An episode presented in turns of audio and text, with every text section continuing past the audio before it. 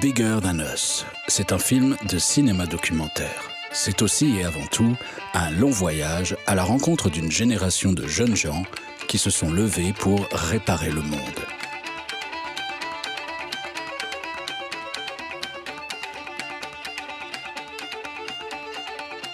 En Afrique, en Amérique du Sud, en Asie, ces garçons et filles d'à peine 20 ans se mobilisent pour la liberté d'expression, la justice sociale, pour le climat ou encore l'accès à l'alimentation et à l'éducation. Flore Vasseur est la réalisatrice de ce documentaire et ce podcast est consacré au making-of de son film.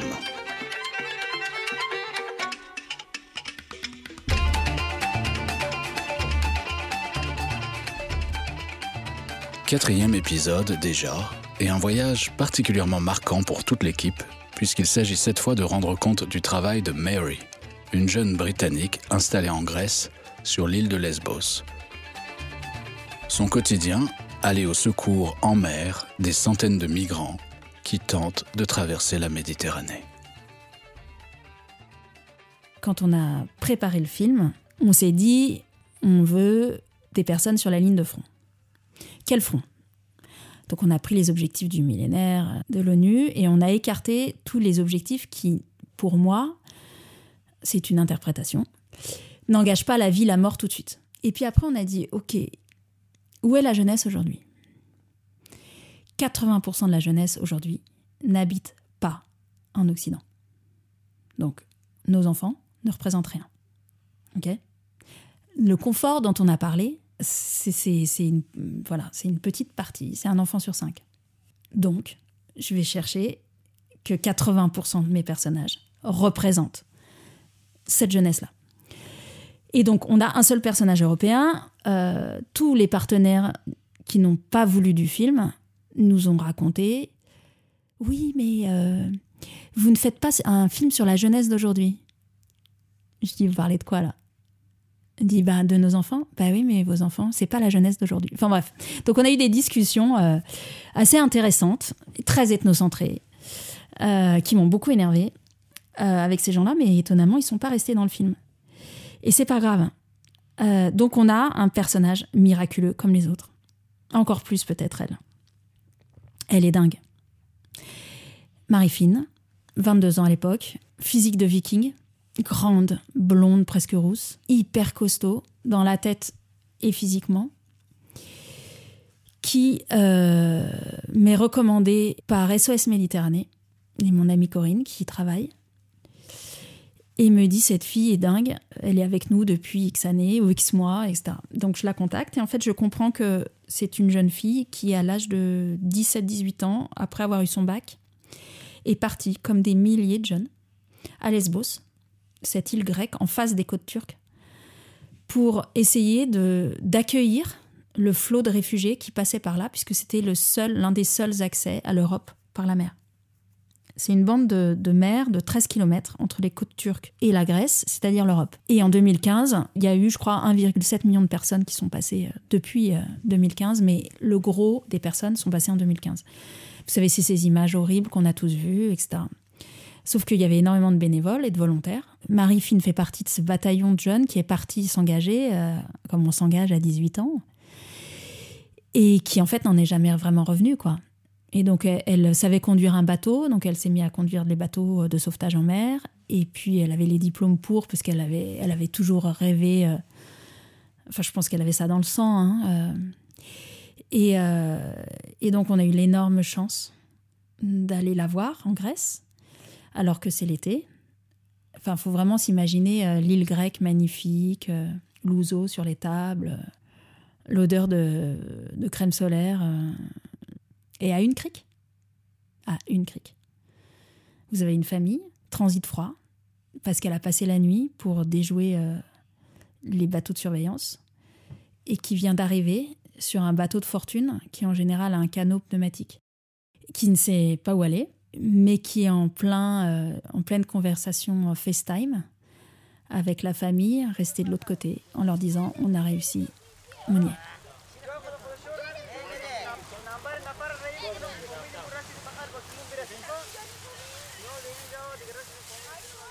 Et donc on a eu la chance de, suivre Marie et de filmer euh, ce qu'elle fait tous les jours. Euh, c'est récupérer des gens qui sont en train de se noyer sur ces eaux. Avec un travail qui est de plus en plus criminalisé, plus en plus difficile, euh, puisque ce sauvetage en mer, ce secours porté en mer, qui fait partie de la loi maritime. Hein, vous êtes marin, vous sauvez la vie en mer, peu importe ce que vous êtes en train de faire. Bah, c'est quelque chose qui est, qui est complètement euh, attaqué par les autorités même aujourd'hui, qui euh, repoussent les bateaux de migrants, même quand ils sont pénétrés dans les, eaux turques, qui les font couler, qui leur tirent dessus. Et donc, jusqu'à aujourd'hui, euh, le bateau de Marie et son organisation continuent à avoir le droit d'opérer, mais on ne sait pas trop pour combien de temps. Et d'ailleurs, le tournage a été très très compliqué parce qu'ils ne savaient pas si euh, nos caméras les mettaient en danger ou pas. Ça a été souvent le cas d'ailleurs. Euh, on était plutôt un facteur de stress qu'autre chose. On n'a jamais été un faire-valoir, jamais. On a pu faire du bien à certaines personnes, mais s'exposer à la caméra, c'est se mettre en risque. On est dans une société qui criminalise euh, ceux qui portent aide aux autres. Cédric Héroux en France, Regardez toutes ces femmes capitaines d'ailleurs souvent, avec euh, ces bateaux chargés de migrants auxquels on refuse d'accoster à Malte ou voilà. Regardez la bataille de SOS Méditerranée. Regardez comment on regarde ça. On les traite de passeurs. On leur dit qu'ils font le jeu de l'immigration, euh, du trafic humain. Euh, mais nous, on l'a vu, nos yeux vus, notre cœur vu. Enfin, je veux dire, c'est qu'est-ce que vous voulez dire, quoi? Qu'est-ce que vous voulez dire? Que c'est le prochain Ben Laden, là? Ouais, mais pour une autre raison. Bah, parce que là, il va arriver qu'il va se faire mettre la main par euh, le HCR et les autorités locales, qu'on va le foutre à Moria, dans lequel, enfin, qui n'existe plus aujourd'hui, mais dans un autre camp, prévu pour 3000 où ils seront 13 000, que les filles vont se faire violer, que les enfants vont être utilisés par les passeurs pour transporter de la drogue, pour être des mules. Enfin, c'est ça qui fabrique le terrorisme, c'est, enfin, en tout cas, ou la haine de l'Occident c'est pas euh, c'est pas le fait d'être arrivé, c'est la façon dont, on accueille ça. Donc dire qu'on veut pas de ça et, dire qu'on veut pas cette réalité, bah, c'est une position totalement infantile en fait. Il y aura 200 millions de réfugiés en 2050. Et c'est pas parce que c'est des gens qui ont envie de venir, c'est parce que c'est des gens qui n'ont pas le choix. 80% des gens fuient parce qu'ils n'arrivent plus à manger.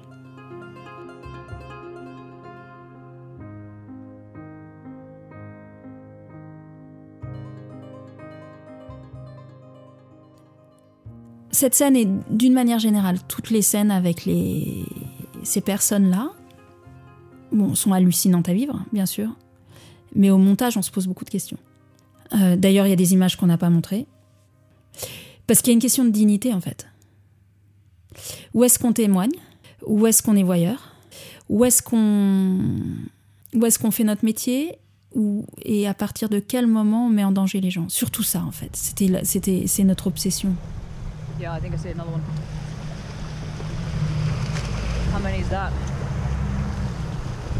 Salam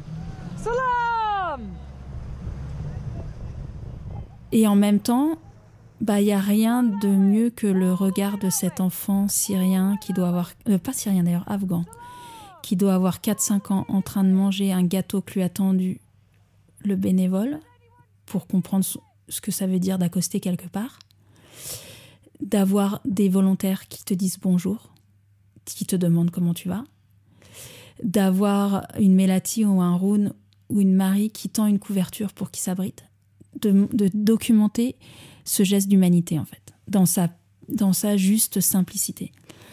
Donc c'est toujours compliqué parce que parce qu'on veut servir, servir la soupe de personne et certainement pas de l'extrême droite. On veut donner l'honneur ou euh, un visage à ces réfugiés et on veut pas les mettre en danger. Donc c'est très compliqué parce que où est-ce que tu t'arrêtes? Où est-ce qu'il y a cette scène où il se noie là? Tu montres, tu montres pas Tu floutes le visage, tu floutes pas euh, au-delà du fait que Marie elle-même et l'organisation avec laquelle elle travaille est pas nécessairement au clair avec ce qu'elle a envie qu'on fasse de ces images. Parce qu'on est tous dans cette volonté de témoigner. Le sauvetage en mer, ils ont tout de suite toujours des GoPros sur la figure parce qu'ils veulent documenter tout ce qu'ils voient. Pour nous montrer, pour montrer nous étant le monde. Mais en même temps, vous assistez à, quelqu'un qui se noie, vous montrez l'image, vous montrez pas l'image. C'est les derniers moments de cette personne. Faites quoi? Donc euh, voilà, on a fait les choix qu'on a fait. Mais, mais pour l'organisation de Marie, ça voulait dire potentiellement euh, ne plus avoir le droit d'opérer.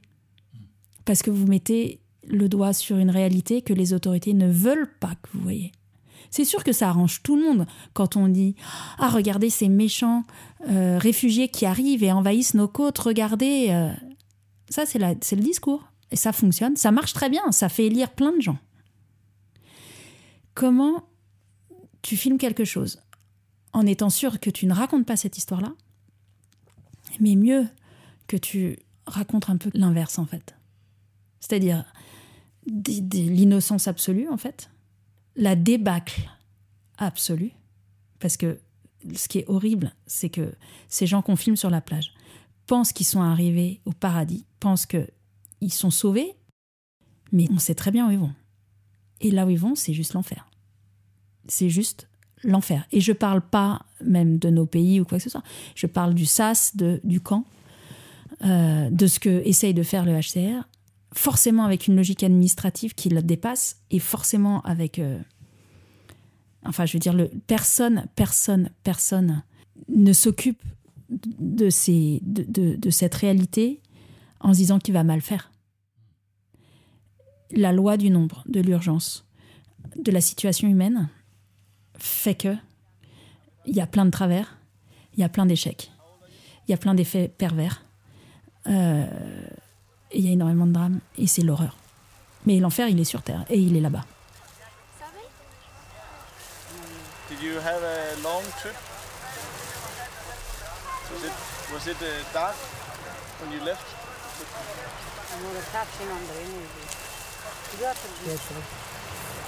If the other, if anyone else is cold, you can have them here because it's sunny. Thank you, thank you, sir. No, no, no one is cold. Okay. Thank you, thank you so much. I'm very happy. Depuis le début, on se dit que l'un de nos principaux risques, c'est de faire un film catalogue. Alors ça aurait été facile à la télévision. Hein, euh, Melati part au Liban, petit avion. Melati part au Malawi, carte, petit avion. Melati part en Grèce, petit avion, Rio, Brésil, Corcovado, etc. Bon, bah ça c'est la route facile hein, et ennuyeuse. Parce qu'en fait, notre but, c'est de montrer que tout est lié. Et de montrer que ces gens-là qui sont dans des combats différents, dans des situations différentes, d'origines différentes, vivent tous la même chose. Que nos enfants. Et le que nos enfants, c'est euh, la grâce de Marie, notre personnage, notre unique personnage européen, qui est la plus proche de, de nos enfants. Et en fait, l'idée, ça a été de dire, Melati va, Melati va raconter son voyage à quelqu'un, et ce quelqu'un va faire partie du voyage. Et cette idée, euh, je l'ai eue euh, au début du montage, en dérochant.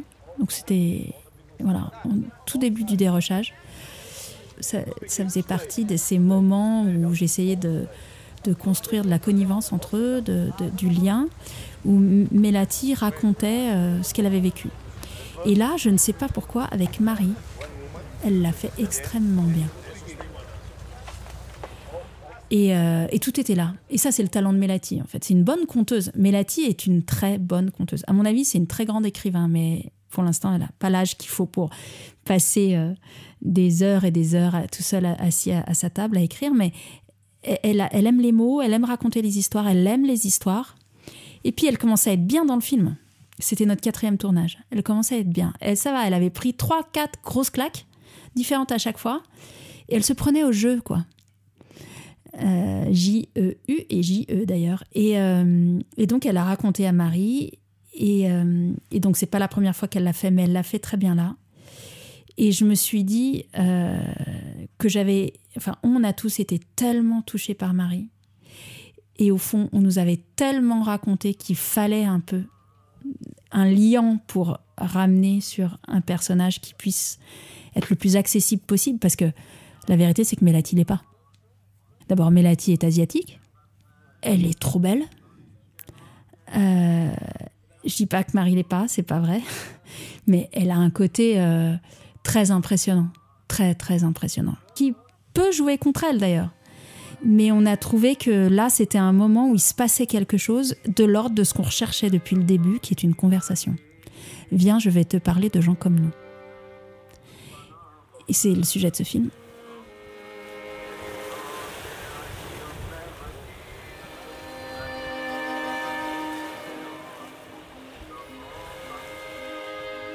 J'ai l'impression que ce qui est en train d'arriver, c'est que c'est de plus en plus difficile de tourner, y compris dans des pays euh, bah, qui sont pas en guerre en fait. La Grèce, euh, enfin Lesbos, c'était c'était compliqué parce que euh, le métier que fait Marie est à la limite de la légalité en fait, euh, telle qu'elle est telle qu'elle est définie aujourd'hui. Je dis pas que je suis d'accord avec ça. Hein. Je dis qu'il y a une vraie tendance aujourd'hui à criminaliser la solidarité. Et clairement, le secours en mer bascule d'une activité euh, de droit à la solidarité à délit de solidarité. Ça devient un délit d'être solidaire. Donc c'est ce qu'on a senti en Grèce. Euh, Elle-même, Marie, avait très envie qu'on soit là, mais était gênée avec son équipe qui euh, ne voulait pas apparaître sur les caméras était gênée vis-à-vis des migrants qui euh, n'avaient pas nécessairement envie d'être filmés. Il y avait ces moments odieux en 2015, elle me racontait, où il y a un moment, c'était tellement devenu une, une, histoire médiatique, cette histoire de, crise des migrants ou des réfugiés, qu'il y avait plus de journalistes sur la plage que de migrants qui traversaient. C'était le festival de Cannes, quoi. C'était horrible. Donc il y avait à la fois la peur de, de la caméra, l'envie de pas participer à un cirque, et puis bien sûr l'envie de documenter, et euh, le fait que parce qu'on documentait des choses, la police pouvait utiliser ça contre l'organisation de Marie. Mais ce rapport aux autorités euh, un peu compliqué, il nous a... Enfin, c'était encore plus problématique à Rio, et c'est encore plus caricatural. Rio, euh, poussé par euh, la scène internationale comme euh, emblématique de ce pays miraculeux, euh, avec tellement de, de, promesses de PIB, etc. Souvenez-vous de l'histoire qu'on racontait autour des Jeux Olympiques. Rio nettoyé pour les Jeux Olympiques, avec notamment ces téléphériques installés dans les favelas pour montrer combien Rio s'occupait de ces pauvres. Bon, bah, nous, on est arrivé à Rio, euh, ces téléphériques ne marchent plus. Ils ont arrêté de marcher le jour où les Jeux Olympiques se sont terminés. Enfin, cette euh, jolie histoire d'un pays miraculeux euh, où tout est doux, la samba, créatif, etc. Bon, bah, derrière ça, c'est une dictature. Enfin, devant ça, aujourd'hui, c'est une dictature dans laquelle, euh, si vous parlez, vous faites tirer dessus. Et pas seulement si vous parlez, et si, parce que je pense à Marielle Franco, tous les, et puis tous les activistes de la liberté d'expression, mais surtout aussi de l'environnement, qui sont sur lesquels on tire à bout portant dès qu'ils dénoncent, dès qu'ils défendent. Mais je pense aussi aux, aux, personnes qui vivent dans les favelas, qui sont juste des dommages collatéraux pour, pour les autorités qui veulent faire le travail de soi-disant nettoyage des favelas, c'est-à-dire de, de, mettre un terme aux gangs et qui, euh, finalement, euh, s'il y a un enfant dans le champ de tir, c'est pas grave, quoi. Et ça, c'est devenu OK. C'est passé dans les mœurs au Brésil. Et là aussi, je me dis, mais on peut regarder ça comme un accident de l'histoire ou se dire que c'est devant nous, en fait. Euh, quand vous avez un pouvoir politique qui, euh, qui dit qu'il n'y a rien de plus important que petit a, la sécurité, petit b, euh, aujourd'hui, la santé, petit c, je ne sais pas ce qu'ils vont nous inventer encore. bah, vous arrivez à légitimer des pouvoirs complètement fous, quoi.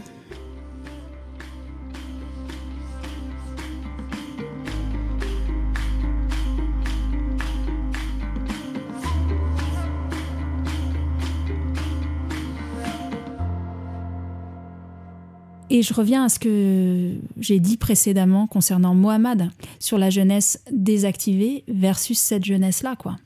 Je crois que l'enjeu aujourd'hui de la jeunesse, c'est d'avoir envie de vivre.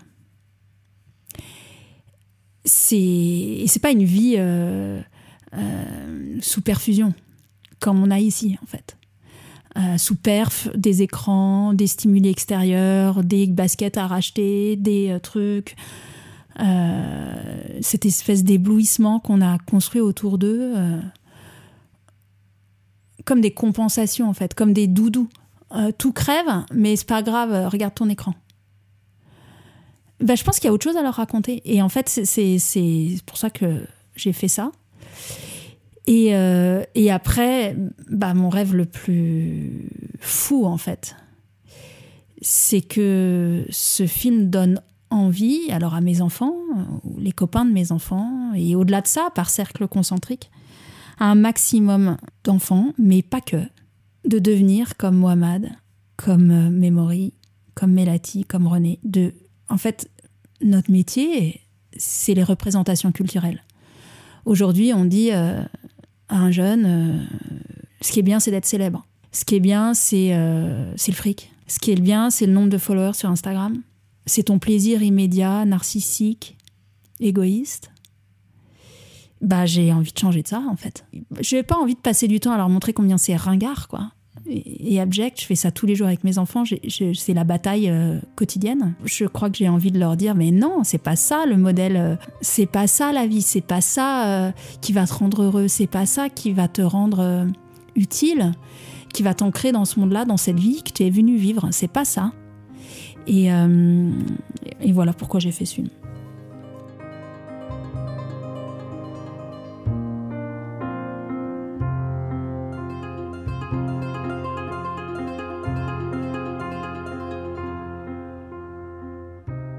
Bigger Than Us, le podcast, avec les récits de Flore Vasseur, les musiques de Rémi Boubal et la réalisation technique d'Emmanuel Tellier pour le studio Écriture.